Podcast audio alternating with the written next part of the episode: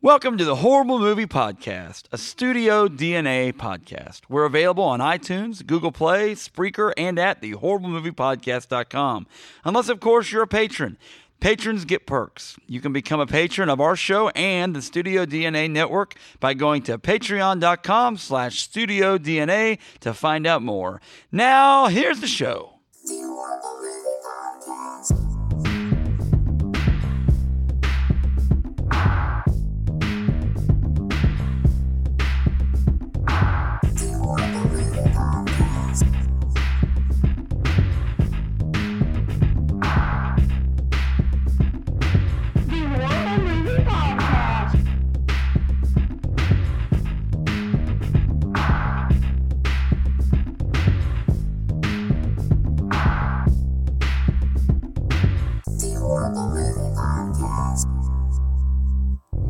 Welcome to the Horror Movie Podcast. My name is Jack. Thanks for tuning in. This week, we are talking about Sergeant Pepper's Lonely Heart Club Band, the movie slash musical, with our very special guest, Dave Plemons. Dave, what's up? Yeah. you know just uh digging on some uh old some old memories from this movie slash soundtrack Mm-hmm. We have producer Phil in the house as well, I'm here with a little help of my friends. with a little help from my friends.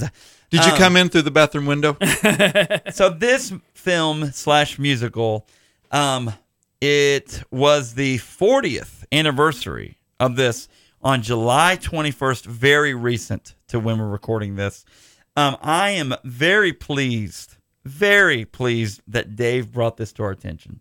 Um, we've talked welcome, about, buddy. we've talked about this for a while yeah uh, and we were just Few months. we've had a hard time the last few weeks. Uh, again, these are episodes I try to keep these as evergreen as possible, where you could listen to them in 150 years and it'd still be relevant. Funky But fresh. The last few weeks have just been tough. We've had some live chat things going on, issues trying to get things lined out, but I think today ha- I have a good feeling about this. We have uh, a live chat available. Uh, if you're ever um, paying attention, Spreaker.com slash Studio DNA. You can uh, chime in in the live chat. Uh, we've got uh, this podcast is always available through Spreaker.com, Studio DNA, Studio DNA.media, and of course iTunes because everything's available through iTunes. Also on the radio, several stations around the globe, around the world and on the back of an XPO Logistics uh, truck on the interstate. Not really, but I digress. big wheels rule we, we keep on turning. Uh, Sergeant Pepper's Lonely Hearts Club Band. Um, Dave, what is your first remembrance of this album? The album that the Beatles album. It's a movie based on a Beatles album. you know um my go-to kind of goes back as big of a Bee Gees fan as I am, and we'll get into that. But I kind of go back to Earth, Wind, and Fire doing "Got to Get You Into My Life." I had that 45 when I was a kid, not just the soundtrack 33 album, but I had "Got to Get You Into My Life" on 45. Um, I was a big fan of Earth, Wind, and Fire. You know, even though here I wa- am a Midwestern kid in the USA, you know, not exactly poster child for R&B music, but I really, really liked Earth, Wind, and Fire, and uh, that song is kind of a memory go-to. I remember hearing it at camp one.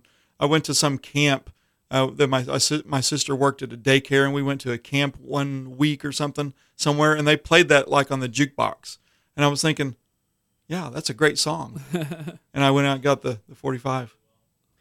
Um, Phil, Beatles memories. um, to be honest, I first started listening to the Beatles about um, four years ago, four or five years ago. Wow. Yeah.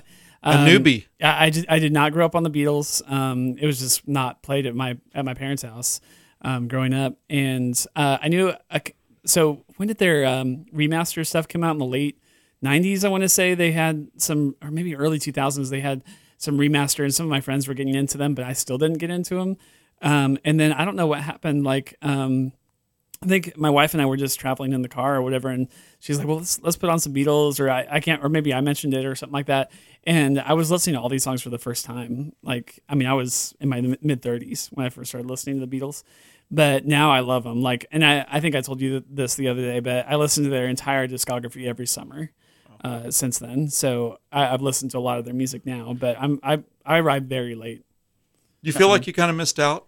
yeah, I, I do wish that I had grown up with some of these songs. Like, there's a lot of heritage to, even though they're not an American band, America has embraced them so much over the years that I feel like you're definitely out of the norm if you don't know at least their hits. And I feel like I, I really missed out. Like, you know, that my buddies and, and my buddies' fr- uh, dads and parents and stuff like that, like a lot of people knew who these guys who their songs were, and I knew of them. I, it's not like I'd never heard of the Beatles before. like I grew up learning about the Beatles and all their inf- how they influenced all these other bands and stuff, but I never like really dug into their actual music until just a few years ago. I feel like I I missed out on that. Well, and uh, my big, my first uh, experience with the Beatles really was I've played music literally almost my whole life, and I've known that the tippy top of a reaction that you can get from an audience is a Beatles level reaction. So like Beatles Beatlemania, I remember being very little knowing what Beatlemania was and thinking, okay, if I play drums and play drums in a big arena or a big stadium or and I get a reaction from a crowd, it's a Beatle level reaction. I know that sounds weird when I say it that way. Yeah. But like and so but my one of my first things that really tipped my my my trigger on the weird uh the weird nature of uh Beatles stuff was just knowing they went from this mop top kind of not clean cut but clean cut for 19 you know early 60s to then morph to the end of their career and you know Lennon John Lennon's a you know social activist almost to Anti-establishment the point very- where he's getting killed for whatever reason he's getting killed. You know what I'm saying? And uh, knowing that there's that transition that a musician that musicians go go through, they go from maybe the cookie cutter uh, milk toast version that they start out at, and then they become this morphed whatever that is, whether it was maybe the drug scene or whatever it is that turned them into that end result, or just going them going kind of bored with playing. I can't buy me love. they they may have been the very first band group that actually inspired like a s- a super level of hysterical fandom. Oh man, that that you listen to some of their live Ah, tracks. and stuff Elvis. like that. We can talk about Elvis in the Well, live I mean chat. that's why I Yeah. said a El- band. Elvis, uh, you know, but of, of uh, and the of them and of them coming over being on uh, Ed Sullivan. Ed Sullivan show. The, and Right. the high pitched scream, screaming girls in the front row and stuff like that. It's like it's so iconic. People fainting at their concerts. Yeah, it, like Yeah. literally fainting. That is so crazy to me. David on the, in the live chat it says that he saw all three weeks of them on the Ed Sullivan show. wow. That's awesome. Wow, That's really cool. that's cool. That's so And cool. Oh, Not a lot of people can say that. no, that's and awesome. and I um a big thing for me too was whenever Michael Jackson outbid uh Paul McCartney for the uh catalog. Which Apple- is kind of Apple- Apple funny Records, because yeah. The what was that? They did- Apple, Apple Records. yeah. Apple, the whole Apple Records catalog. Yeah. that's funny to me because is they did weird. at least two big duets together.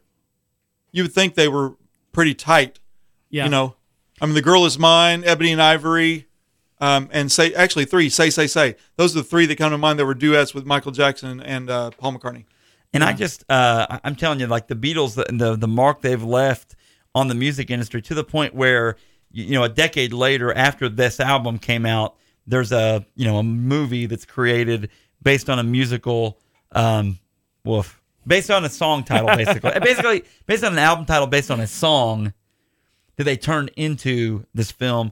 Like I said in the pre- uh, pre-show, it was based on a uh, really the movie is kind of based loosely on the off-Broadway production um, of Lonely Hearts Club Band on the Road is what it's called, and they did 66 uh, shows of it. They morphed that then into this film. Um, the film is not very well received. What do you remember the first time you remember this um, movie, this film, Dave? First time I saw it downtown Springfield What at the was- Fox Theater. Fox Theater. Okay, Fox awesome. Theater downtown Springfield, and I was, you know, I was 11 years old.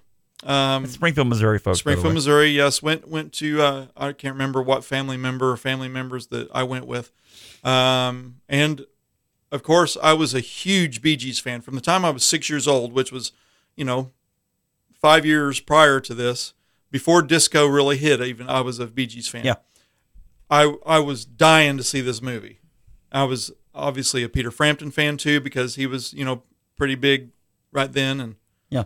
so I was about it. I was ready to go. And it was, I mean, there were Uh, Was a it lot of packed? people there. Yeah, there was a lot of people there, Okay. I- as I remember. Interesting. Well, let's talk real quick about the details of this movie. It is time A Time for Some Deets. The details of the movie Sergeant Pepper's Lonely Hearts Club Band. Directed by Michael Schultz. Let's talk briefly about the Schultzonator, as his friends call him. um, he uh, is credited with uh, now nah, it's TV made for TV, The Jerk Two. That doesn't really count. Car Wow. Wash he directed, uh, Honey Honey Baby Honey Baby. Um, trying to think of some other ones here. Nothing just jumps out at me here.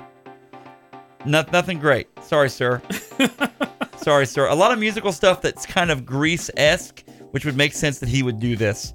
Uh, Richard Stigwood is uh, Robert Stigwood. Robert Stigwood is the producer. You know anything about him? Jesus uh, Bee Christ Gees- Superstar. Bee Gees' longtime manager. Um, he was, of course, their manager through all their big years, all their big hits. Um, and I'm sure that they made him an incredibly rich man through RSO Records. RSO Records, also the home of Eric Clapton, um, Samantha Sang, a lot of other uh, um, artists that were part of their catalog. Yvonne Elliman. Elliman. And, and RSO also um, had a hand in Greece. Yes. Not their hands in Greece. Ouch. But they also, um, what was the other musical they had? We said Jesus Christ Superstar. There was one other one I saw on the listing. Um, and they, um, I think they Of course, felt- Saturday Night Fever was the Saturday Night biggest. Fever. That's the one. That's the one. Yeah. And I, I think they probably felt like they had a home run with this. as well. Twenty-five million domestic album sales, like in the first year. Woo! Saturday Night Fever. Wow. Yeah, that's make a movie out of that. Well, Made- and they were made trying the- to they were trying to duplicate that for sure. Like they hit lightning in a bottle with that movie, and they're Oh, like, "Oh, we yeah. can do it again."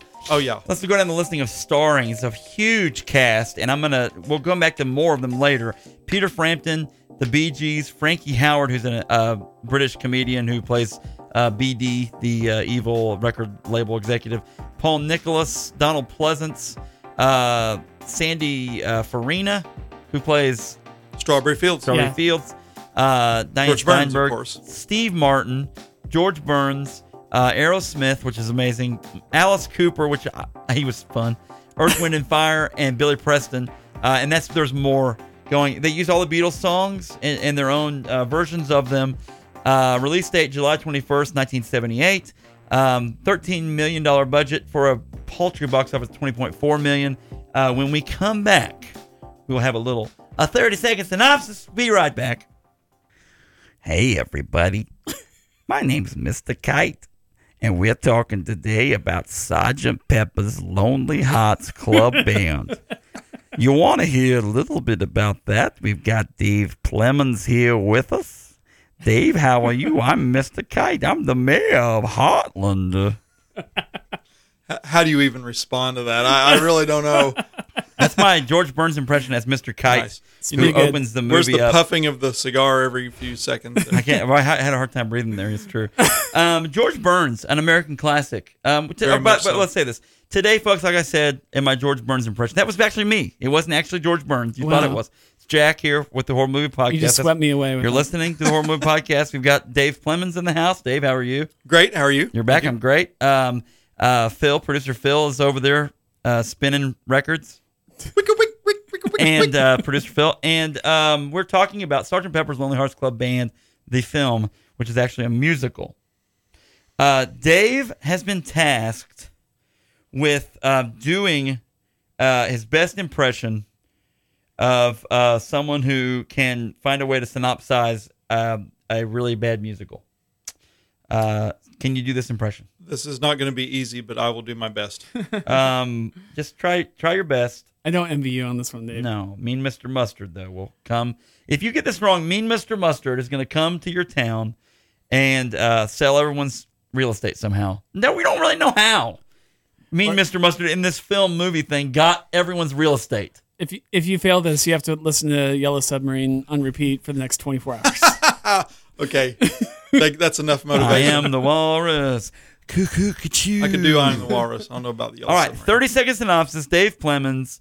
Um, it is time for the greatest little segment that ever was in Heartland. Eh, Welcome to Heartland, everybody. I'm Mr. Kite. I'm the mayor of Heartland. All right. And 30 seconds up. 30 seconds synopsis. Dave Plemons. What's it called? This movie's called Sgt. Pepper's Lonely Hearts Club Band. and go. Okay, so after World War II, you've got Sergeant Pepper and his Lonely Hearts Club Band. Apparently, these are like magical instruments, and they bring love and happiness and peace to all who hear their sounds. So uh, you've got the brothers, uh, the Henderson brothers. You got Billy Shears. Uh, they form the band, the Sergeant Pepper's Lonely Hearts Club Band. They kick around the town of Heartland, uh, and then uh, somebody wants to steal the instruments. The, the the big deal guy BD and they steal the instruments. They get the instruments back finally, and love and happiness comes back to Heartland. Pretty good, man. Pretty That- good. That is way better than I would have it's done. hard to be concise on a movie that not a really, lot of detail. Really, it doesn't give you much detail, and it's very vague, and you have to fill a lot of gaps in. Even for a musical, you have to fill a lot of gaps in. At least with like, would you consider The Wizard of Oz a musical? Right? Yeah. Like the movie itself is a musical, Yeah. but it's got dialogue. I was and gonna it's say, got- can, can I tell you the difference between those two films? There's a lot. Yes, there's please a lot tell of me the difference, dif- actually. the And There's, there's a lot of be good. difference. Sergeant Pepper's Lonely Hearts Club Band and The I- Wizard I of don't- Oz. Can you call can you call this movie a musical if it's literally just music and a narrator? Though literally all of the all and I mean all of the spoken dialogue in this movie is from one actor. It's from George Burns. Uh, and Ah, Hi, I'm Mr. Kite. Welcome to Heartland. and very occasionally the robots, which say just a few lines in the in the the cab of that van. But but literally like i- if you're expecting any spoken dialogue like Wizard of Oz does or Sound of Music does, whatever, there is none. It was all song. Yeah, it's all sung words in this movie except for the narration, which there is sometimes like 20 minute sections where there's no narration, just a, maybe a few words on screen to let you know where you are. But um, it is just back to back songs. And we were talking about this in the pre show like, how many songs are there in the movie? At least 26. 20. So, I mean, the movie's two hours long and there's 26 songs in the movie. Like, that, sh- that should tell you everything you need to know about the content. Sad. And let me give you this one. Uh, I would say Leonard Leonard Malton is a credible yeah, uh, sure. uh, Critic. uh, movie critic. Uh, his critique of it, in short, was the picture ranges from tolerable to embarrassing and just doesn't work.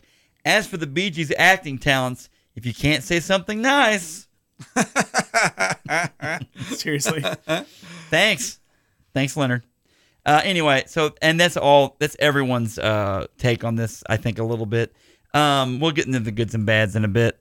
Um, let's talk about the plot of this thing. Let's do our best here, Dave. I know we're going to try to do our best, but let's really work on doing our best. Um, so we open with my friend Mr. Kite, who I've done enough impressions of. I may come back to him later. I may have him sing us out at the end. Um, but he is the mayor of Heartland, a fictitious town uh, in apparently the Heartland. Um, it's a beautiful, clean town where Sergeant Pepper's Lonely Hearts Club Band was from. They they played and saved the world in World War One. They actually In the came- tiny village of Fleur de Coupe. they went to flew to coop and they flew in and they and they saved the world with his cornet and the bass drummer and the uh what's the other one what's the other instruments in this thing I don't Wow. even remember. wow sorry guys you've you've ruined everything um, okay so we'll come back to it they're magical Should have wrote that down. we've there got a to go on a trombone? magical trip we'll go on a magical trip later and we'll find them there's a tuba Oh, yeah. uh there's some one other one too we got to find them all got to catch them all Yeah, there were Um, four, right? yeah, there's four of them. Uh, so we will talk about that. But here's what I'm saying: they go to World War One, uh, the, the the German front. They save everyone. They play music. They make the world hold hands. They go to uh, World War Two. They save everything over in World War Two. Uh, Sergeant Pepper comes home. Uh, they they name they they have this magic weather vane thing that's in town uh, that they inaugurate. Sergeant Pepper and dies in 1958 at the opening of his museum, the Sergeant Pepper's Museum, 1958. Uh, he dies. By the way, this is the only landmark for the entire town. Yes, Like, that's all I care about. yeah. and they have a um and they have uh, a gazebo there as well which later becomes a cheeseburger um but that's true um Every so- town needs a gazebo. yes um so they then uh the grandson we then segue to 1978 uh and the grandson of sergeant pepper uh is Billy there in Shear. the town he's the uh Oh. ev- everyone loves him he's billy shears Yes. played by peter frampton Um, and then he is best friends with the Hendersons, which is the Bee Gees. Uh, we have Maurice, we have Robin, we have uh, Barry. Gibbs. They're the Gibbs, and we also have Harpo and uh, Groucho. and they um, come to town, and they they Mark, Bob, and Dave Henderson. yeah, and they get signed to a record deal by BD Records because they're so good at Big playing deal. Big Deal Records. They're playing their cool 70s uh, post disco rock. How would you describe the rock that they play? The I don't know. style. It's Uh, a Beatles song they play. What's the, what, Beatles-esque? what's the Beatles? Beatles based Yeah. rock.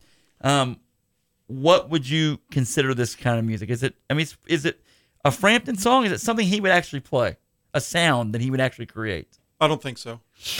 I, I mean, I felt like the songs were fairly similar to the originals. I, yeah, they did a pretty good job on the, Uh, a little the more- harmonies and everything. Yeah, okay. Well, they're good singers. They are. Well, good sure. singers. the Give them sing, credit the for that. singing is clearly different because it's sung by different people, but the instruments I felt like were, were pretty similar. So they um, are wooed away um, by this um, horrible contract from Big Deal. Fame and BD Fortune, Records. the Fame call, and fortune. yes. They go to. I'm assuming Hollywood. Yeah, they go to Hollywood. Um, now the who's his girlfriend? Penny Lane. No, Strawberry that's- Fields. Strawberry Fields Forever. So she um, Santa ha- Farina. is left behind there, working at the old folks' home or something. The bingo, the bingo hall. I don't know where she works. And so she's there, left alone. And um, he goes, Billy Shears. That's the girlfriend of Billy Shears, uh, Strawberry Fields. And she go, he goes to Hollywood with his with his cohorts, the Henderson brothers, the Bee Gees, and they're singing and having a good time. Um, they are. They have this. Uh, they have a horrible manager that's their friend named Dougie. It's their cousin. It's the Henderson's cousin, right? No, it's Billy. Isn't it Billy's brother? Yes, he's right. He's his stepbrother. Yeah, He's evil Okay. stepbrother. he's he's also Or his Shears. selfish Doug, stepbrother. Dougie Shears, I think. Played is that- Doug by Shear. Paul Nicholas. Is that right? Yeah, Paul Paul Pretty good singer himself. Yeah, and Yeah. so they um go there. They sign this horrible contract. Um, then And he he's does- got money on his mind. yeah. He, Doug- he Dougie's just Dougie after loves the money. money. That's what our friend Mi- Mr. Kite describes. How nice Billy Shears is. How nice the Hendersons are. But Dougie Shears just wants to make money. They're in it for the artistry, Jack. but he's in it for the money. He's in it for the money. So they go and they're recording their hit album, right? Sure. Uh, with their horrible With a little help from their friends, With a little help from whatever friends. musicians. Now they Yeah. meet the Diamonds, uh, the who sings "Lucy in the Sky with Diamonds." Stargard, It's yeah, who's it's like the band this Stargard, female band. Yeah. who's kind of a disco band. and I don't have any idea what their hits There's were. not much. They don't have much any going on. legit- Well, and they there. don't sing very much in the movie. Like I think it's just that one song. They were right? talented. They Yeah. had- well, yeah. Um, and so they um, then are uh, back in Heartland. The band, or not, rewind. The band instruments have been stolen by Mean Mr. Mustard. Yes. Mean Mr. Mustard Who's all, only called that because they have a song by that title. Yes, and he has these robots, these fembots, like from Austin Powers. It, it, it did remind me a lot of that. yeah, and they It takes him a um, little while to do it. Yes, but it they does. did- Yes. He has to steal all the instruments because the v- FVB, um, The future future, villain. villain, band. band. They, they never spell out the acronym until Aerosmith comes on the scene. But Right. yeah, like the whole movie, you're like FBB. What does that even stand for? FVB, and they're a digital-based group that's a front on this computer screen. Me, and Mr. Mustard is basically their henchman. By the way, you know he's a evil. He's the villain in the movie because the computer screen says, uh, "We hate love. We hate joy. We love money." Yeah. They sing that at some point, don't they? We Yeah, hate they- love. they we chant it. hate joy. We love money. Over and over. um, That's that's that is uh, That's their theme. pr- that is pri- primo number one reason how you can tell a villain is if they hate love and joy. well, it, it sums a lot of things up. It definitely cancels a lot of worries in your life out if you're just getting rid of love and joy, and we're worried about money. The you know you're building relationships, that sort of thing. Money, yeah, we love money. So FVB um, in the house. So they're pushing him to steal all the magical instruments from City Hall. These instruments are what keeps the town of Heartland so wholesome. Uh, so much like a Smucker's commercial. It's a lot like Mayberry. It's a Cracker Blue Barrel. Bell. Or it's a Bluebell ice cream when there's not uh, uh, an outbreak of uh, Listeria. listeria that comes to town. yes. Um, that's maybe that, that maybe that was me, Mr. Mustard, that came to town. Bluebell there, Smucker's jelly. Did I already say that? What's another very wholesome thing we can talk about? Kellogg's. Everybody loves Kellogg's. Kellogg's, Johnson and Johnson. um, maybe not as much that. Monsanto. You Maybe not. wholesome things that everyone loves. All right, sorry. Sorry. Okay, so he goes and with the help of his fembots, steal and his and his henchman Brute steal um, all of the Heartland uh, musical instruments. He keeps the bass drum and the he keeps the bass drum and one other instrument. They give the cornet to um, Steve Martin's character. Which, by the way, they steal the instruments, and in a weekend, that town goes to pot. Like, Oh yeah, everyone E- just like, debauchery. it's, it's it's awful. the, the the town literally descends into just all of the seven Well, deadly sins. you know what it becomes? it becomes future um, Biff World yes, on on Back to the Future that's. too. I was thinking that too. Yeah, It's Biff World, yeah. which is so much fun. um, I mean, it's all fun. A casino's coming. It says coming soon, casino. Yeah, Coming soon, whatever. it's you all know. it's it's all like the stereotypical thi- like worst things you could think of a town Right. doing. So Perfectly. like over over a weekend, like that's just a couple days. Um, with that said, um, he also turns the gazebo into what looks like a hamburger. I guess it's supposed to have mustard dripping down. And uh, again, in the live chat, David, uh, yeah, it does look like the Hamburglar is very much involved with what's going here. He is very Hamburglar esque. Maybe that's where Ronald McDonald again, again, wholesome, wholesome family things. Sure. You know what I'm saying? Um, I could list off some horrible things that aren't. Um, so they um, w- so here's the list of the bosses that they have to beat. The, the, first of all, the bosses that have gotten all the instruments. Um, um, Dr. Maxwell Edison is played by Steve Martin. He has the cornet. Um, Alice Cooper plays father son, who's a cult leader, perfect cult leader. Uh, gets the tuba, and Mustard keeps the uh, drum for himself. And the FVB wants what's the other instrument? Cornet. I don't remember. Did we get the cornet? Keep the drum, magical instrument. The cornet is uh, Maxwell, I think. Without the instruments, hard. I'm missing the other one. Where's what? What's the other instrument they got? I don't remember. It's, Anyway, it's not like a guitar or anything because they replaced all the brass instruments with guitars. later. Anyway, so they they are trying to track down all the instruments. Uh, the FBV gets one himself. Anyway, so they uh, have the instruments, and now, luckily, uh, Strawberry Fields shows up in LA, breaks the spell of them recording this hit album, and they um, she convinces them to steal no no no to go back to where you once belonged to um to um Heartland because they've got to fi- help fix the town. Robin's still singing by the way in the studio, oh, darling. uh, and then they and then they get him out of there too because he's clueless Robin. He's Justin Timberlake as Robin. That's actually a movie I'd watch a spoof of this with uh, Jimmy Fallon and Justin Timberlake JT. as these characters playing these other characters. Oh man, That's what I'd watch. Um, so that's a remake I'd watch. So now we are blessed, blessed with. Um, they are going boss to boss, finding these weapons of mass destruction, these instruments of mass destruction. Phil, will you please sing the Maxwell song? bang bang Maxwell's silver hammer down On upon his head. Bang Bang, bang bang. Maxwell's silver hammer down, and she was dead. All right, so Very they go. nice, They go very there. nice. They fight him off. He has these instruments that are really, really weird, and they um, they're anti-aging. Um, I can't remember the song that Alice Cooper sings. We saw.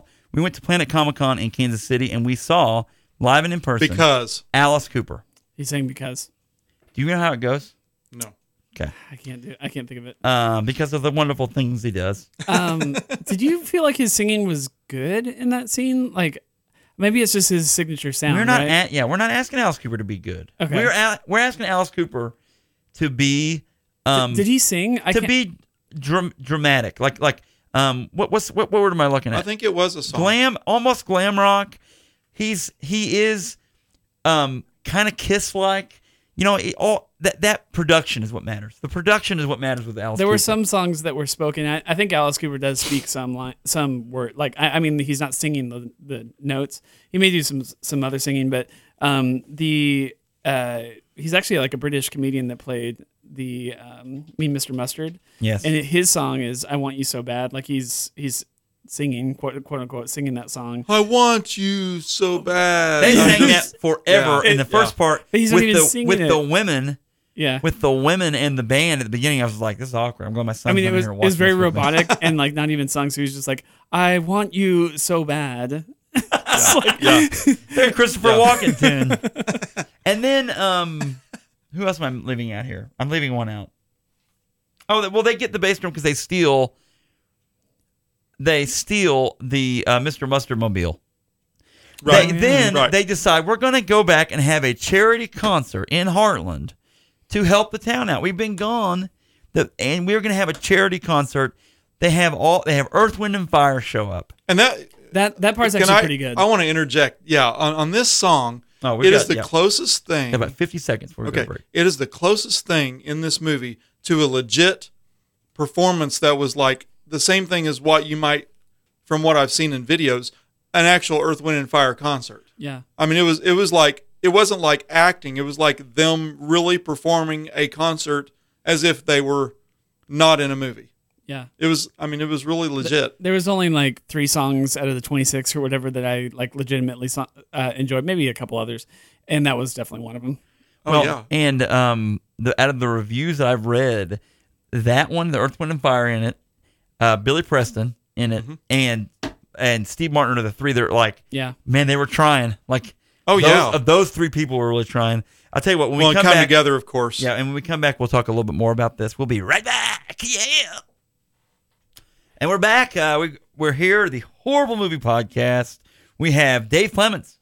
Yes. What up, Dave? What up? Uh, producer Phil in the house, and we're talking about Sgt. Pepper's Lonely Hearts Club Band, the film slash musical, uh, starring Peter Frampton. Frampton and the Bee Gees, the Bee Gee right. Bros. Hey, yo, it's a me, your Bee Gee Bros. Barry, Robin, and Morris Gibb. Oh, it's a me. Make us act. anyway, so we're back. And Um, we talked a little during the break, but the Aerosmith cover of "Come Together" is actually pretty good. really Um, as well. solid, really solid. But outside of those four songs, there's not there's not a much a lot to like. Like, I that's and that's the sad thing about the film kind of movie. Yeah. uh, that we were watching. Yeah. um, is like at least you go to it to watch the good performances or the good uh, versions of songs and stuff like that.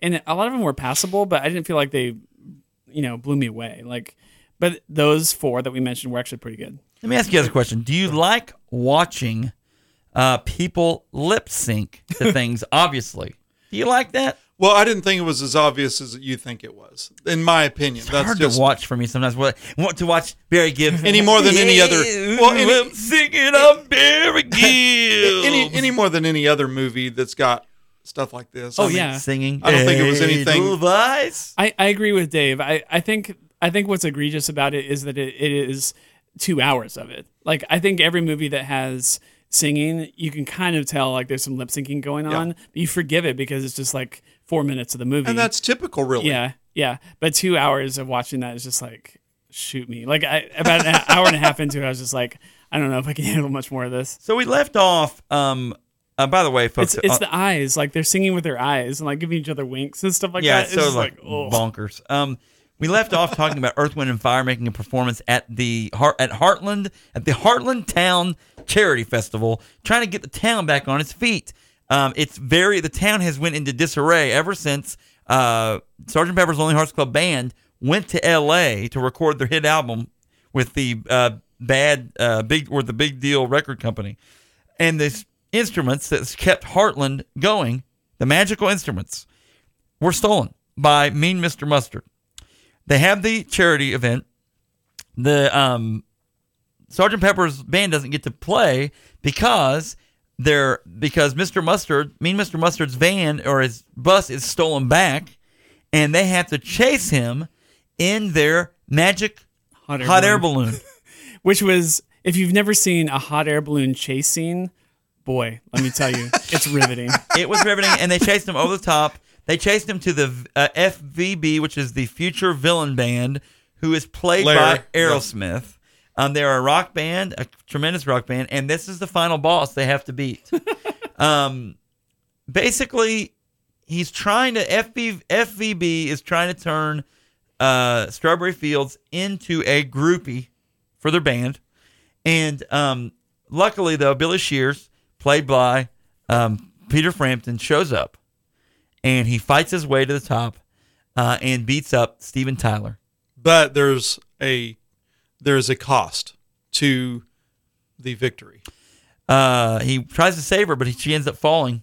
Yes, in Strawberry Fields. Yeah. um, By the way, I read Yeah. that, that in the original script, um, Peter Frampton was supposed to kill Steven Tyler, like in a, a scene like, you know, stabbed through the gut or however Really? they were- yeah. And um, Steven Tyler got on set and he was like, no way am I, am I letting that little punk, Peter Frampton, and me. I love that. that is funny. and and so they changed it on set to him just like accidentally, like he pushed him and he fell. wow. But also, Strawberry Fields fell as well. So sad. yes. They have a funeral. She has a glass coffin. Um, it's very sad. Uh, everyone's down and out. The Bee Gees are even sad. They're they're sad and pouty and sad. And Now, um, I made a note on this. One. yeah, the song "Golden Slumbers" sounds really a lot like old Bee Gees, like mid to late '60s Bee Gees. how long were the Bee Gees around as a band? As a band, it was you know, about 66, Wow, 67. what? Yes, When the as Be- when the a- as Beatles a was- signed as a signed legitimate, you know, Polydor or whoever signed them. Dude, band. that's phenomenal. So they were, dude. Fifty eight is when they formed. Wow. yeah. I am blown away. Their, their dad, their dad Hugh was a uh, a band leader actually. Um, That may be one for our new uh our new podcast, Dave, where we talk about the greatest albums of all time. Do they have a greatest album? They Do do the have Bee uh, Gees have Bee a- Gees Greatest. Is, yes. I'm saying that. What's their greatest single album? Do you have one o- on top of your mind that you think about is their biggest album? it would be re- very hard to pin that down because there were so many hits, but their their most notable recording was the soundtrack for Saturday Night Fever, which they wrote most of the songs for. Um, Which, by the way, we mentioned their their greatest, or they have a, a, a release of their entire catalog. Like it's it's an Right. anthology of all of their songs. Yeah. The only songs that are missing are the songs from this movie. They didn't- Oh yeah, I Oh, thought, I sure, thought that too, sure. yeah. sure. Like, there- And- there's and like we're not going to include those. you'll know you'll know if you if you look if you look at their discography. I think uh, between seventy eight. Uh, maybe se- actually 79 was a big year for them. It's actually pretty amazing that they came out of this virtually unscathed. yeah. m- from from a That- sales and popularity standpoint, um, well into '81, they were still red hot on the airwaves. Yeah, that is amazing. There was there was one there was one period of time in 1981 where they literally a BG song occupied four out of the top five spots of the American Top 40. Yeah, and after doing this movie, that's quite a feat. Oh yeah. You would think that this movie would really oh, And then push the, it Especially being away. then around the that disco long. back then the disco backlash. Oh yeah. Well, I but they're around that long. I, I started like I said I Mind-boggling. started listen I started listening to the Bee Gees uh, when I was six years old. My brother gave me the eight track for Bee Gees Gold Volume One with "How Can You Mend a Broken Heart," "Words," you know, "New York Mine Disaster," all those all those big early songs of theirs. And my first album that I owned of the Bee Gees was Main Course from '75 with Jive Talkin' and Nights on Broadway on it. Yeah. And this was three years after that. So I was that's why I was so and I was 11 when so I was like 6 when I started listening to the Bee Gees. And I loved them, you know. It's crazy. Hmm. Um, so to to cap this thing off here, let's cap the movie off, and then we can spin off into um, the the uh, Beatles Bee Gees mania. Um, we have uh, they go back to Heartland. They have this funeral. Um, luckily, um, uh, Billy Shears is so depressed. Not luckily, but he's so depressed that he's going to jump off of a building. okay, let me let me underline that he attempts suicide in this Yes. movie. This is a comedy, essentially. I, it's not. I, it's not very fun. I didn't say it was a funny- Whimsical. It is whimsy. There's whimsy. uh, the, Steve Martin's part was definitely the most comical and crazy of the entire movie. In fact, it, it's it's so comical that it stands out as being a weird scene. Like the rest of the movie doesn't really gel with it. But um, But it's very Steve Martin. yeah, oh, definitely, and and it like we should say this is Steve Martin's biggest uh, big like breakout Yeah. breakout movie role. We he were had done- talking about he this. did- He'd done a short film before this, and he had done another movie that I don't think was in theaters for more than a week. So as far as like actual like given its chance full run from as a, a ma- as from a major movie, studio, actor. Yeah. but his stand up was legendary before yeah. this. Yeah, Like, he- you he, know, had done Wild and Crazy Guy and, Yeah. and and one other album before this. But as far as like movie acting, this was his this was his first role, which is Like, amazing. Yeah, which is and then the year after is the jerk, yes, which Yeah. huge. yeah, and he and he just skyrocketed from there. Right. But Right. um but yeah uh so what i was saying is like the i mean i would genre wise i would say it's obviously musical but it's also kind of there are a lot of things that are intentionally supposed to be funny like they're not to be taken course. seriously like flew to coop and stuff like that Oh yeah. but um to put a suicide scene towards the end felt really weird to me like i, I it came out of left field i was just like why are you doing this in a movie that's supposed to kind of be for giggles you know Yeah. so and so he jumps. Luckily, but love will make you do, you know, sad, crazy things. Unfortunately. it's true. The power of love. That's the wrong song. Um, but he gets saved by uh, a by Billy Preston. Preston, yeah. By the way, so let's encapsulate this. Billy Preston's uh, thing on here, by the way, it's like wa- watching him do his thing. To me, was next level stuff. You watch Billy Yeah. Preston do this. I'm sure it's on YouTube. Billy Preston, type in Billy Preston, Sergeant Pepper's Lonely Hearts Club. He was awesome. Yeah. he's tapping around. Really good. He's dancing around. Like it was like he was trying and succeeding. Kind of that same vein, a better version of what Steve Martin did a, a fine job with what he was tasked to do. yeah Good Lord, he tried so hard. And, you know, but Billy Preston's thing was like good. On anything he would, anything you would put that in, it, Oh, would yeah. have been really good. Wait. He made the movie better. oh yeah Oh yeah, Oh, It was a great way to end it, almost end it. Um, I mean, we talked about singer dancer type uh, folks in the pre-show, like MJ, like Michael Jackson. Obviously, Michael Jackson was more accomplished, at, you know, as in a lot of ways. But um, but Billy Preston singing and dancing reminded me a lot of that MJ kind of style of like I'm gonna groove as I sing all over the street kind of thing. It was- it was everybody cool. during during that era, before and after, everybody. i- If, if there was an artist that said that their producer came to them and said, "Hey, I can get Billy Preston to get on your record," nobody would say no to that. Yeah. It's amazing that he was in the movie at all. Like a, a lot of artists were fleeing from this thing as fast as they Sure. could run.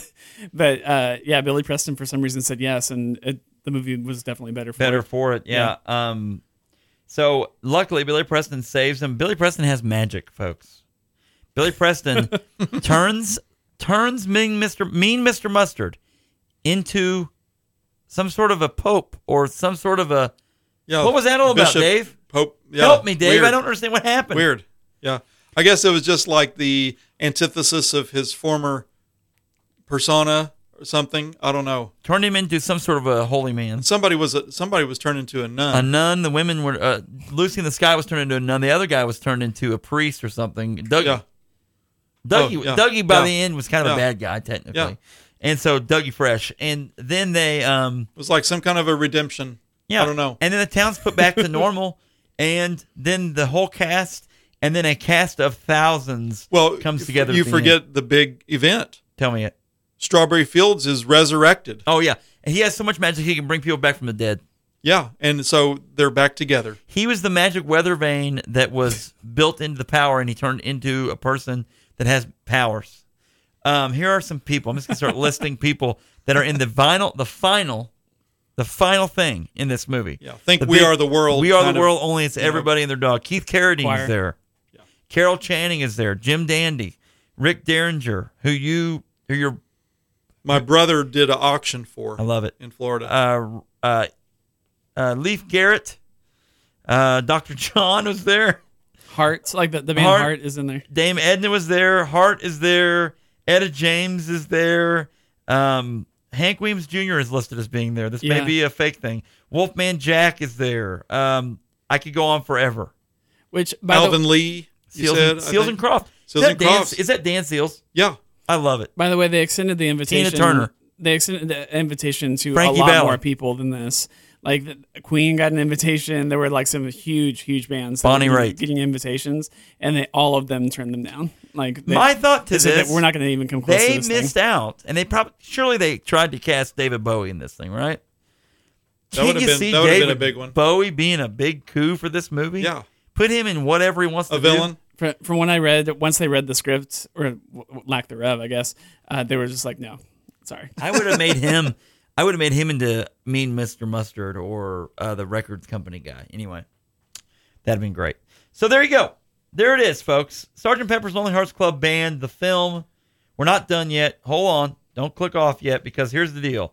Let's talk We about don't really want to stop the show, but we thought you'd all like to know. Go ahead, Jack. do- do- do- do- do- goods and Jack bads. is going to sing a song, and he wants us all to sing along. goods Sorry. and bads. Dave, Goods and what's- bads. what are the goods? Give me one good of the movie so far. One good. Go.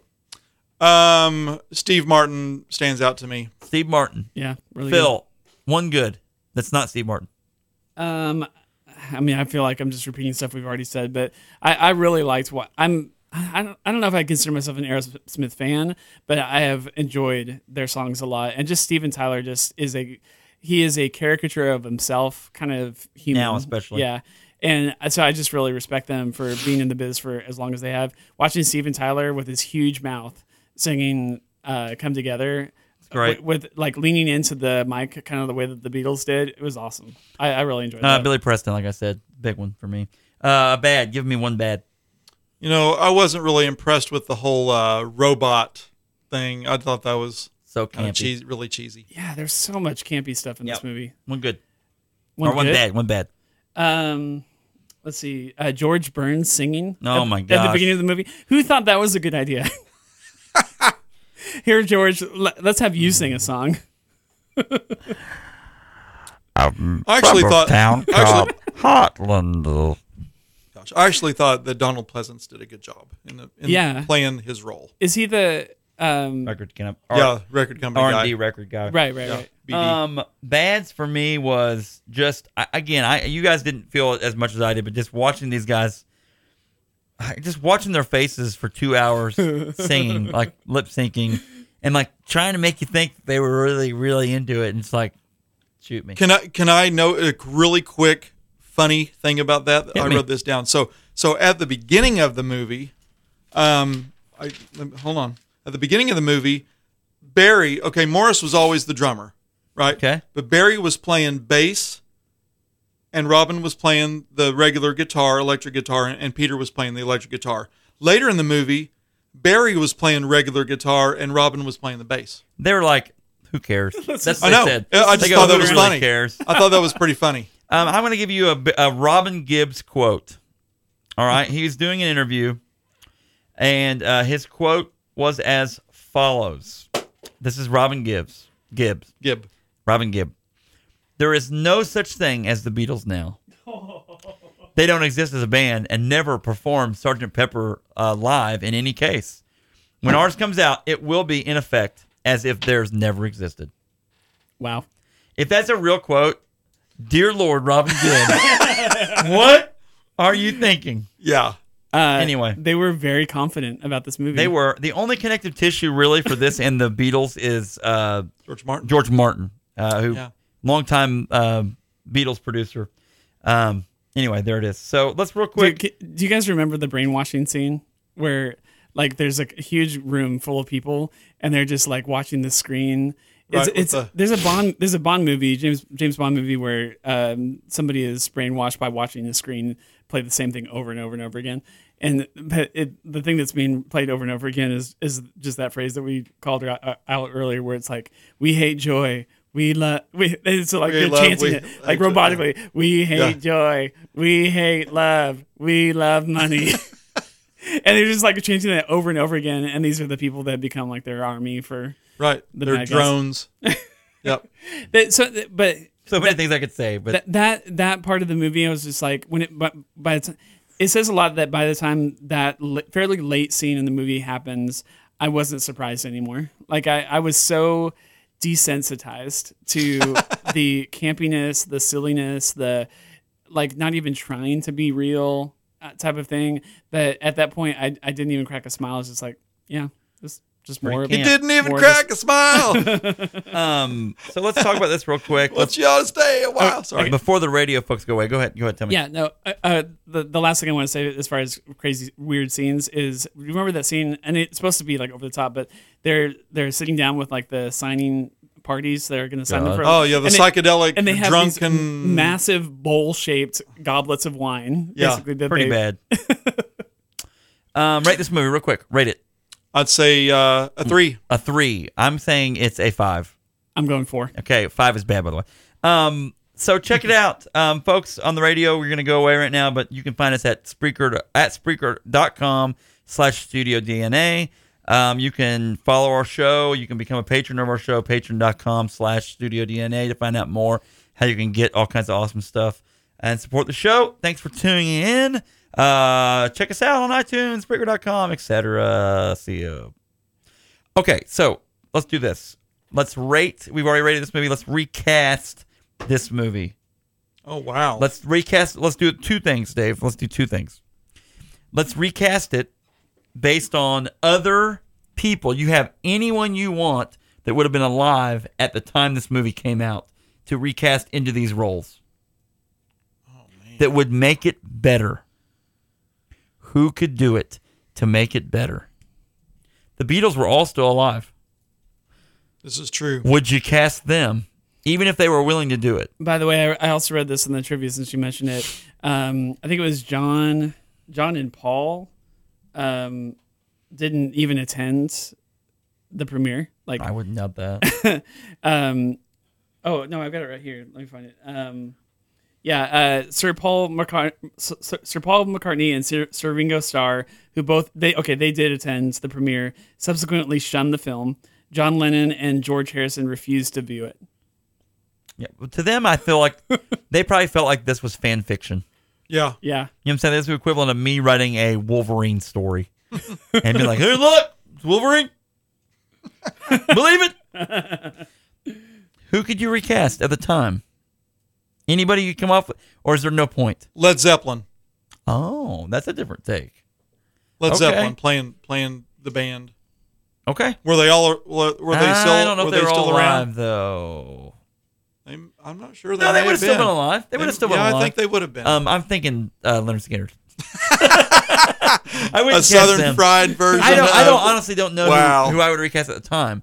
Okay, let's do this now. If you're we were remaking this movie, listen, I was willed a bunch of movie by George Martin, a bunch of money by George Martin. he said in his will, is he dead? That's the question. Um, he said that I could, I have to remake this movie, and um, I, I I have all this money, an unlimited amount of money. Yeah, he is. He passed away March eighth, two thousand sixteen. On March 9th, I got a telegram. Uh, it's actually a candygram from Mongo. From Candygram. Blazing Sandals. Candygram from Mongo. Um, and I got it. Land Shark. And inside of it, it said, Jack, remake Sergeant Pepper's Lonely Hearts Club Band. Here's a blank check. You can only use this on this movie. Who would we cast in this movie if we remade it today? Are you making a musical? Or We're are you making? making it a musical. We want to make it a musical. We can have more dialogue for actors. Wow. We can have more dialogue for actors in it. So if you want actors, not musicians, if you want musicians, not actors, if you want a nice little in- intersprinkling, who's one I would pick? I literally would pick. I might actually pick Justin Timberlake. yeah, he's Yeah. got star power, man. Yeah. I also would pick The Rock. You, you Because pick the rock for I everything. know that The Rock would make us money. I would put Michael Myers in it oh, wow. for I sure. can see that. For sure. I can as see what that. as what role. Um, Mean Mr. Mustard. That's Okay. pretty good. Yeah, I was. That's pretty good. That's where I thought you were going, but I wasn't sure. I could see that. Yeah. I also would pick. I also would pick a. I could. You couldn't. You know who? You know who would have to be the narrator? Morgan Freeman. Morgan Freeman. Yes, Ah. I'm Mr. Kite. that would be awesome. Ah, I'm, hi, I'm Mr. Kite. All right. Uh, Who else? El- I mean, back back in the day, I would say maybe Elton John or um, uh, Rod Stewart or something like, like that. Like, I mean, there were people that Yeah. were Rod Stewart was very hot in uh, 78. I would have taken David Bowie too back Yep. then. I mean, that would have Yeah. been a Yep. no brainer. Again, Cliff Richard. Freddie Mercury. I would I would love that, but I I don't know. I don't think he would have ever done this. Well, I'm saying now. Now in modern times, though, wh- how- I, I don't know how it translates as well. Modern time. You got to remake it though. It's going to be a musical. Um, so I'm probably going to get Olivia Newton John. not in modern time, Oh, right. but today. Yeah, how would you recast Strawberry Fields? Because the the girl that that played that role, I I did not sh- think she was great, and she she She got- hasn't. she She get- she's the only one that won an award for this movie. But Sandy Farina was a known quantity, I think, in England as a, as an Yeah, artist She won an award and it was for worst or actress. Australia, maybe. Yeah, Really? yeah. I Wow. I just thought she was okay, and her singing was not was not fantastic to me. But Okay, well think on it then. Um, we'll have to come back to it. I can't I can't do a very good job on this recap. That's tough. It's hard and it's hard. It's one of those where you wouldn't even choose to do this. Uh, what if we were going to make a Nevermind the musical? We were going to make a musical based on Nirvana's Nevermind album. Nevermind. All right. So check it out. so um, I uh, found this uh, this quote on IMDb. I guess I got it from some article or whatever. But it says originally the Bee Gees and Fr- Peter Frampton were given dialogue, were given actual speaking lines. However, since they all had British accents and the film was supposed to be taking place in Middle America, it was decided that they would do away with all dialogue and use George Bo- Burns's role as narrator to supply the do- dialogue for all the characters. Wow. Oh Gosh. I wonder how different of a movie that would have been with actual speaking No, pretty stupid. speaking parts. Like there, uh, one of the reviews that I read from I think it was from back from the '70s, like when the movie first came out, was saying that the the plot is so disjointed because a, two reasons: a they're trying to build a film fiction, a narrative based on lyrics to Beatles songs. Like the the Beatles did not compose rock operas in the sense of like all these songs are all for like one theme or like one you know like Sergeant Pepper's Lonely Hearts Club Band was an idea like that all these songs would be taking place during this concert or whatever but it's not like they were all like that would fit like from one scene to another and that's what they Right. try to do so they try to force these these That's songs Oh, a tall bill. But in researching and how, that- and how you how could you even do it well But I researched that too, and like uh, when they they didn't write this song, Sergeant Pepper's Lonely Hearts Club Band, until about halfway through making the album. oh really They were making that album, they, Interesting. and they heard that, and then Paul McCartney was a huge uh, Beach Boys fan. He heard Pet Sounds, and he said he kind of got the aspect of that being a concept album, and he thought, okay, maybe that's where we want to go because we don't have to recreate any of this live. The Beatles didn't tour after 1968, so you didn't have to deal with remaking any of these Right. sounds or anything. You know, they could have three guitars on it and it wouldn't matter because, you know, another fact that I found that was awesome which which was one of the causes of this album of the actual Beatles album was that they went on tour uh, and they you know had a huge whirlwind tour in Europe. Then they go to America. After America, and, you know it's crazy. They went to um, Japan, and Paul McCartney talked about and it one one they had a bunch of death threats that that were don't go to Tokyo. You you're going to die if you go to Tokyo. They had a literal thirty thousand police force protecting them in Tokyo. But that's crazy. That, Yeah. that that's unbelievable. Of people uh, like fanned out to stop bomb threats and stop murders and blah blah blah blah. They played to these huge crowds in Japan. One of them in Tokyo, they were talking about. George Harrison talked about how he he was just done playing because they played, and in Japan, the crowds and it's like this in wrestling too. Like the crowds don't react to things. Well, I'm gonna sneeze. I'm sorry. Great audio. um, so the crowds, they, they, they sit there on their hands basically. The song gets over. They clap. They stop clapping. Next song, and they don't react during the song. So the Beatles, the whole Beatles shtick is what crowds going crazy Mania. Beat four, it. four- you know, the liver four guys from Liverpool are playing their, you know, little four instruments or whatever. And George Harrison and Paul McCartney both have said, we played and then we realized how bad our live show had gotten and how bad we sounded. oh wow Because when we played in America or in, in Europe, all we heard was massive Screams. hysteria. Yeah, Scream, we're just playing. Yeah, yeah. No, it didn't matter. And you hear, they're like, we sounded god awful. wow And they're like, we have to take time off or just quit. yeah That's why they all were like, we just need to quit. wow. wow. Because they were like, we sounded so bad. that's interesting But you wouldn't think about that. But like, it just be deafening. And th- and now, and we all know this because we're around music. We you have in ear monitors or you have monitors. 1960s, they didn't have that kind of stuff. They Yeah. had did you you might have had a wedge of some kind, yeah but it wasn't anything like the technology we have now. I mean, it was just this. Mm-hmm. And they may not have had a wedge. You may have just been playing, just playing. So, if you're the Beatles in 1978, wh- why do you why do you sign on for this? Like, is it just to Perpetuate just to the the cash a check or like? Yeah. I, it's I it's don't weird know to me. that they did sign on to it. Do they own the rights? Well, I don't know. I, I- I mean, we talked about uh, George Martin being involved, so maybe he, it was just his gig, and they couldn't say otherwise. But Um, they, they they wrote the songs though, like they own the rights. To, own the rights to the songs. Um, or they did at the time. I would estimate that George Martin and Robert Stigwood were probably very tight with one another because they were. I think they were, you know, about the same age, contemporaries. You know, both very successful in the music uh, industry. I mean, it's clear that at least two of the Beatles were not a fan of the film by the time it came to premiere. well, Well, they and, didn't even and- show and up. Stigwood had Stigwood had made the Sergeant Pepper's Lonely Hearts Club Band on the Road production. oh, Mm-hmm. the musical. He'd made Yeah. that musical. Um, If you look at the logo, by the way, if you look at the logo of Robert RSO Records and the logo of Big Deal Records, it's kind of similar. here we go. So Stigwood bought the rights, purchased the rights to 29 Beatles songs for the play, and he wanted to do more with those songs. So he bought the rights to 29 Beatles songs, and that's how they were able to do what they did. I don't think the Beatles had any consent to any any of it.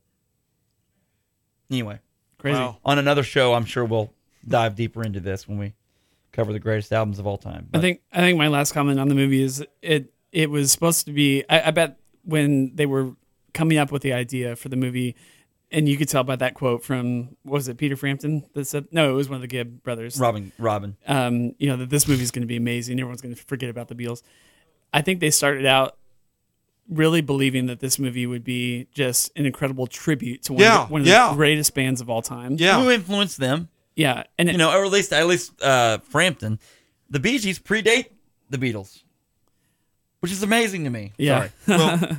yeah, but not as far as but there's would they not, not as far as American success would they at con- all. would they be, they'd be considered would the Bee Gees aren't necessarily considered a contemporary at the same time as the Beatles, right? At least not in America. Right, right. Weird. because So they weird. they were big.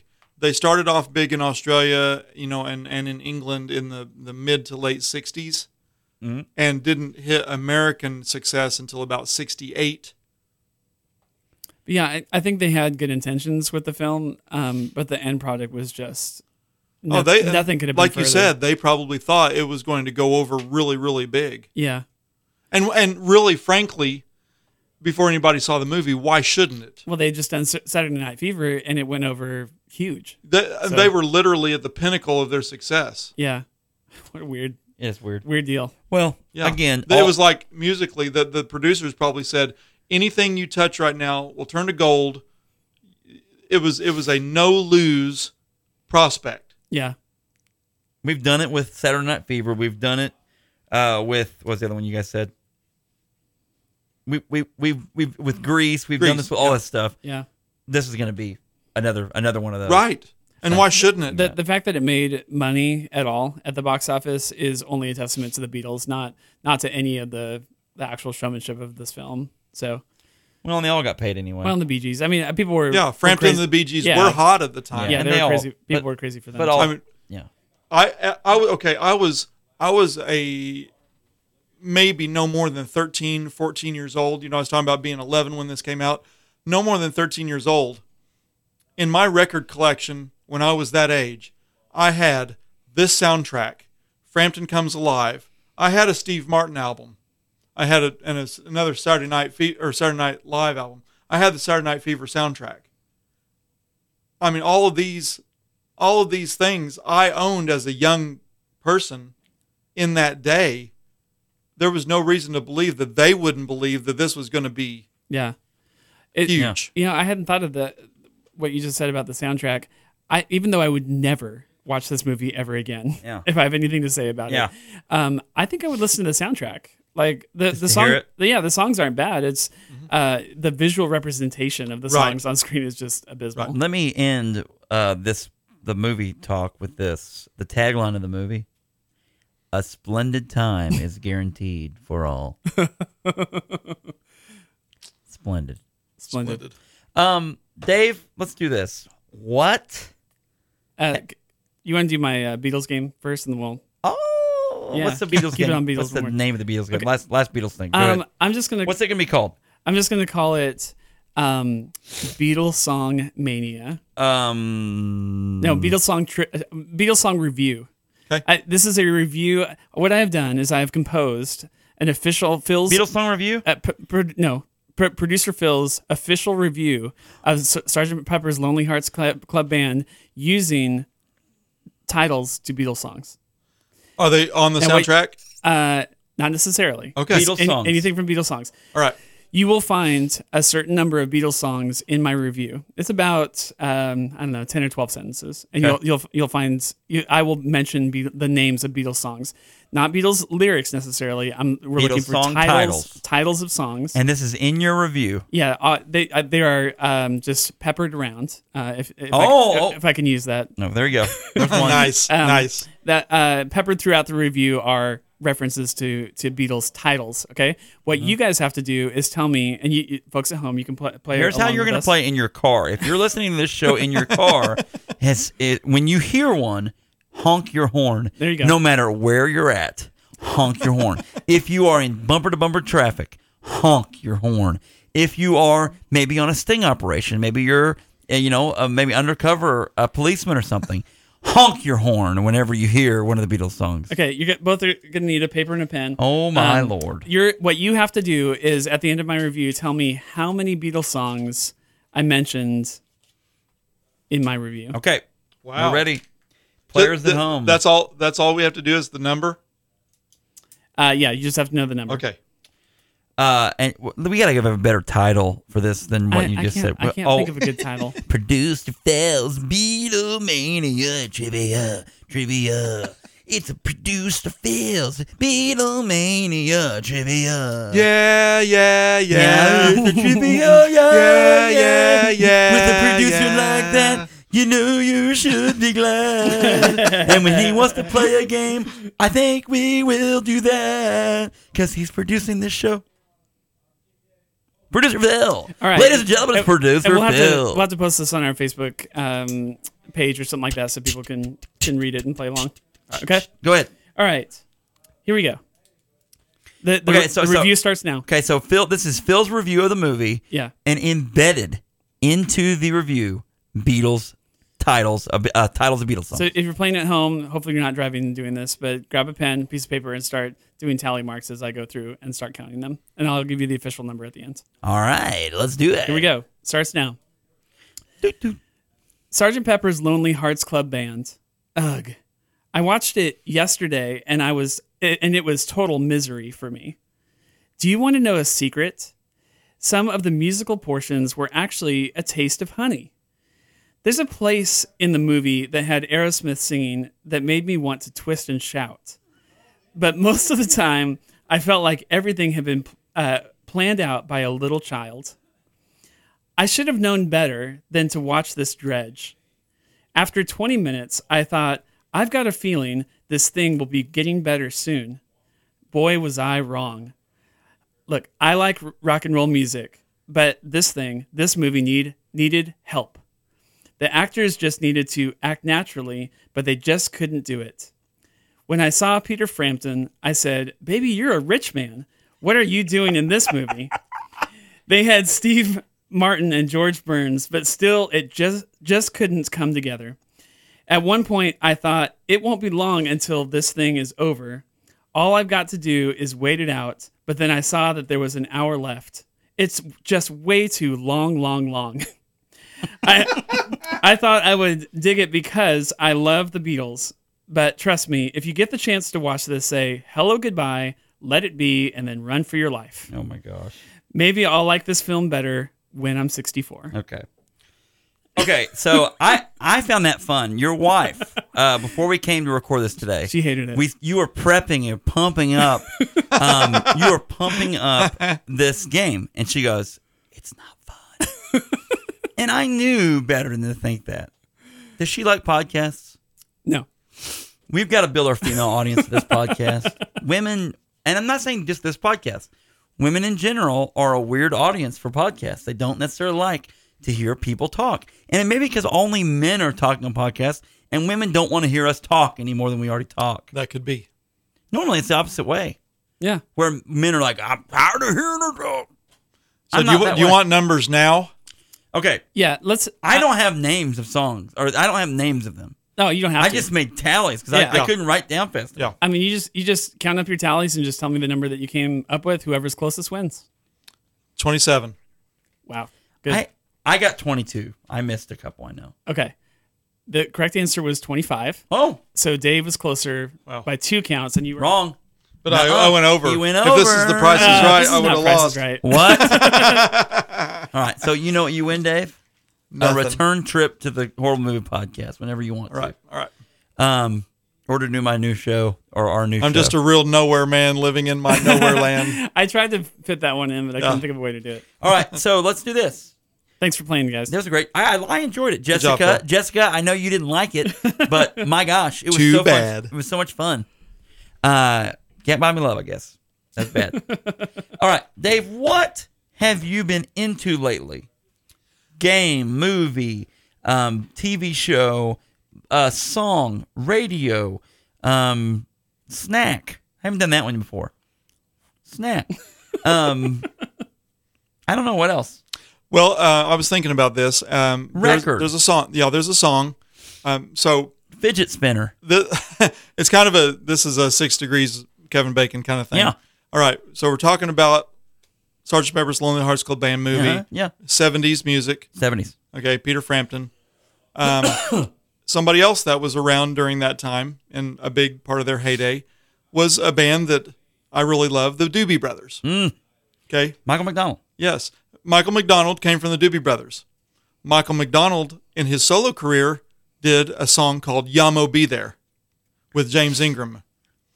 I like his version, but there's not a whole lot of people that can take an original and actually, in my opinion, improve on it. Okay. And there's a guy, and Phil may know who this is.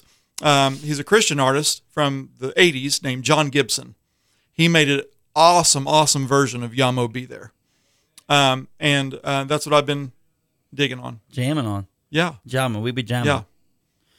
Um, well, very cool. Uh, Phil, what have you been into lately? Anything off the top of your head? Uh, you want to come back to me? What do you What have you been up well, to? we um, we went on a uh, fun trip, a Oh, fun yeah. road trip uh, to Destin, Florida. It's the second time we've been to Destin on a trip on in the last three or four years. Uh, four years is the four four years ago is the last time we went. Um, we had so much fun. Um, it's just fun to get away. I love the beach, the sound of the beach, waking up to the sound of the beach. Um, I don't mind sand. Some people hate sand. Gets in everything. It's always you know. It's in cars. It's in Kramer's shirt on Seinfeld when he goes to the beach. Does he smell like the beach? He smells like the beach. Did you smell like the beach? I always, yeah, I, I like the smell of the beach. But I love that trip. We had a great trip. It was so much fun. My son and my wife and I, and we went with our in laws. I have phenomenal in laws. I mean, I talk, like, I know how there's some people that are like dread to see their in laws. I look forward to hanging out with my in laws. They're fun, It's awesome. they're creative. We have a good trip together, you know. Everyone just kind of gets along and we have fun. We have a lot of like interests. Um and you know, you know, and that may not always be the case, but we always have a good time. I'm probably the weirdo of the group, so maybe that's why I have so much fun because I'm the weirdo and they're like, golly, he's a weirdo. and he's going with us. You know what I'm saying? But we have fun. It's a good trip. That's what I've been into Were lately. you the class clown when you were growing I up? was a, m- a moderate class clown. I'm not a potty humor guy, and I always feel like the class clown has to light people on fire with fireworks or you know wedgies, that sort of thing, fart jokes, things like that. I just don't really think that way. Um, I like to have fun. It's fun. I don't pick on people. Don't really believe in that. Um, you know what I'm saying? Right. Like I just don't like that. But yeah, I mean, I may be close. There's probably a couple other people in, in our class that were more closer to that. That I'm more of. We're gonna have fun. It's gonna be a fun time. I'm gonna be maybe the funniest. How about if I say I'm the funniest? I also won friendliest There you go. with the ladies. All right, go ahead, Dave. What, what did you? Uh, that was a joke. Uh, what did you? Um, what have you been into lately? You already said this. You're- you already told me about this. Yeah. Yeah, let's come back to You skipped you, me. producer Phil. Um, I went to Michael McDonald's. What you've been into lately? Yum. Heavenly Father, Oh. watching us fall. do, do, do, do, do, do, do, do, do. Ready? Well, you don't know me, but I'm your brother. All right, Phil, what have you been into lately? Uh, I went to a Comic Con uh, in Springfield yesterday. It was just a one l- very small uh, Comic Con, just a one day only. What was it? Uh, they call it, it's called RubelCon. Uh, it's th- Yeah. There's, there's a, a comic book shop in Springfield that most people would know called Rubelmizers, and um, uh, so he puts on. This is the eighth annual. Like they've done this every year for eight crazy. years now. Yeah. Uh, Rubicon uh, is just a single room. Uh, I think uh, it's it's about the same size as uh, when we did uh, MegaCon in Lebanon. It's Yeah. it's a smaller. De- So it's deal. like, is it like the casino in Vegas Vacation, where you know you have just like a single room and Yeah. you go table to table? yes, that, that's basically it. Dominoes. Yeah, dominoes. I think play. I think there was maybe 25 booths, um, 28 or whatever. But um, I, I would just say support your local cons. I mean, whatever city you live in that you're listening to this. Uh, if you've never been to a comic con, give it a shot. Um, I think they're really fun. We've talked about it on this show a little bit as far as like how uh, enjoyable it is and how friendly everybody is at these things. Like it's, it's it is a, like a no judgment zone. Like it's really cool.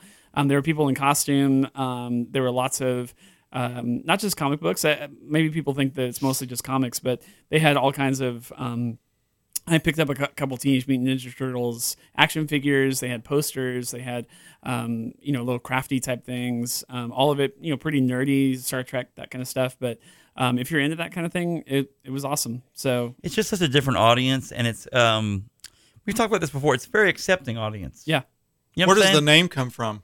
uh, it's it's based on Rubelmeiser. So um, uh, the guy that owns that comic shop, his last name is Rubel Rubelmeiser. It's kind of a weird last name. But sounds like a villain from Sergeant Pepper? It does it does, yeah. the Rubelmeister. But yeah, he just took the first part of his name, Rubel, and just for the benefit of Rubicon. Do Mister we have- Rubelmeister. Let's, let's do something real quick. what? Um, and now we've talked about his last name. What? What? Rubel? How do you spell Rubelmeister? uh, Rubel. So it looks like Rubel, U R U B L E, and then uh, Miser, M I Z E R. Okay, let's find this website because we're gonna we're gonna pump out this guy's Okay, uh, sweet. thing here. Uh, go to Facebook, and we have a Facebook page for Rubelmeiser, Rubelmeiser's comics and cards. Um, I, their Facebook page. If you type in Rubelmeiser's, R U B L E M I Z E R S, and that's comics. So it, honestly, if you do uh, at Rubelmeiser's on um, yep, and on Facebook, then uh, you will find his store. He also has an eBay store that I'm seeing here. Uh, stores.ebay.com slash, and then on that would mean on it would be Rubelmizers 417 is his comic book uh, store. Uh, I'll pump that out. Uh, check them out if you're looking for collectibles. I'm assuming Phil, I, you shop there, I'm sure, Yes, and yeah, you could he's probably got, a- give them a he's got round. a good shop. Yeah. Um, I don't see an actual website, like a hardcore like website, but that eBay site, like we said, Rubelmizer is 417. And then their Facebook is at Rubelmizer. You can find all their stuff on there. So He's done uh, comics and collectibles in Springfield for a long time. So check them out, guys. Yeah, there you go. Pumping them out. Uh, tell them that Horror Movie Podcast sent you, and they'll go, What? so anyway, but anyway, there it is. So uh, 417 882 0070. Hey, you know what would be fun? Just saying. Yeah, tell me. To go to a con dressed as Billy Shears and the Henderson brothers. Oh my gosh. and people go, What are you guys? I think that would be fun. you know, we're, you know, we're And then the- we could all sing Henderson with Brothers. Sergeant Pepper's Lonely Hearts Club Yeah, Band. over and over and over. anyway, okay, That'd be fun. Dave. Anything else? You know, um, thank you for doing this movie because uh, No, it's we, fun. we thought we thought you know this is a anniversary the the week of the anniversary of Yeah. the American release forty years ago. It was forty years ago today, whatever. Yeah. um, yeah, and um, it's I mean I of course come from a place where I'm a super huge Bee Gees fan. I was a fairly big Beatles fan, but not anything like I was a Bee Gees fan, and not anything Peter Framptonish as I was the other two. But I like Peter Frampton, okay. But yeah, it was just one of those iconic things. Is as a kid, I saw the movie in the theater, owned the soundtrack, was a big Bee Gees fan. Remember how campy this movie was, but also how horrible it was as as a movie. And we've been joking the last several hours in prep for the show. It's not a movie, it's a musical. Yeah. Because that's the only way to justify our tolerance of, of what happened there. And there were some real hits that came out. I mean, the iconic version of Come Together by Aerosmith, you know, Got to Get You Into My Life by Earth, Wind, and Fire, Right. still big hits today Yeah. um, you know, it yielded some good airplay for a lot of artists, even though it was a abysmal um, treachery of uh, celluloid, celluloid or you know cellulose or whatever it is that is put on is put on uh, on film. Um, you know, but it it is what it is. It was what it was. Uh, learn from it. Yes. You know, And be, or be And doomed, or be yes. doomed to repeat it. yes, exactly, Jeez. exactly. All so, right. uh, yeah, fun stuff. It's Well- good having you on, Dave. Phil. Thank you. Uh, thanks, Phil, for doing what you do. Thanks for the game you brought to us today. Yeah, it was fun. And thanks for telling us about Rubomizers. um, so And don't forget John John Gibson's uh, "Yum will be there." Y'all won't be there. Y'all won't be there. Yum will be there. Yah Y A H, which is a uh, it's a it's an abbreviation of Yahweh. Oh, I don't know where okay. the I don't know where the Mo comes from. Yamo. Um, Mo- but yeah, Moses. maybe Yahweh I don't and know. Moses. Yeah, maybe. Never mind. All right, Dave, you the man. Thanks so much. Um, I wish we could play some Bee Gees right now. We could play some Bee Gees on the way out. I guess we could. No one cares. You have the ability to pull up on Spotify real quick some Bee Gees? yeah. What do you What do you want to hear, Dave? Actually, well, you should I, just, I think we can play anything that's thirty seconds or less, probably. just play just play Your little something off- jive talking. or just play something off Sergeant Pepper's, maybe. Surely we can't get played for playing Beatles songs. Surely What's what was that the would BG never song? happen. I- BG song jive talking. If, if you want, yeah. we're gonna have the Bee Gees play us out, folks, because that's what that the kind of cool cats that we is. You know how they came up with the with the rhythm for this song? Huh. They were going over a bridge, and and it was a wooden bridge, and they heard the they heard the yeah they heard the clickety clack of the of the wooden slats on the bridge, and they they tried to mimic that uh, for the rhythm of the song, cool. That's brilliant. It's brilliance. and it was a, actually is. a huge hit. It does sound like that. That's crazy. Little Moog synthesizer. Hey, hey, listen, listen to that, Barry. It sounds like the clickety clack of a.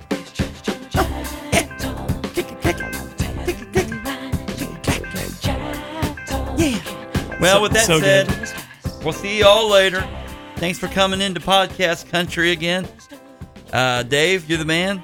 Thank you. Thanks for coming in, fun producer times. Phil. Um, Thank we'll- you for the audience that was listening and uh, Oh, chatting with yeah, us. Live chat folks are great. Um, we'll see you guys soon for a little more jive talking. I think that'd be a great name for a tribute band to the Bee Gees. Better than Staying Alive that's going to play in Branson. Jive, yeah, Jive Jive, Talkin'. or uh, Jive Alive. How about that? Ooh, I like Jive that. Alive. That actually sounds like a Java Live could be our coffee shop. All right, so we'll see you guys soon. Thanks for tuning in. Bye bye. The Horror Movie Podcast is heard weekly on great stations like 88.1 KZ88, South Central Missouri's Public Radio, 104.1 CAPS Media in Ventura, California, 103.5 WADR, Janesville, Wisconsin, and 105.5 KFGM, Missoula, Montana, from Missouri to Missoula. The Horror Movie Podcast is available for download on iTunes, Google Play, Spreaker, and at the horriblemoviepodcast.com.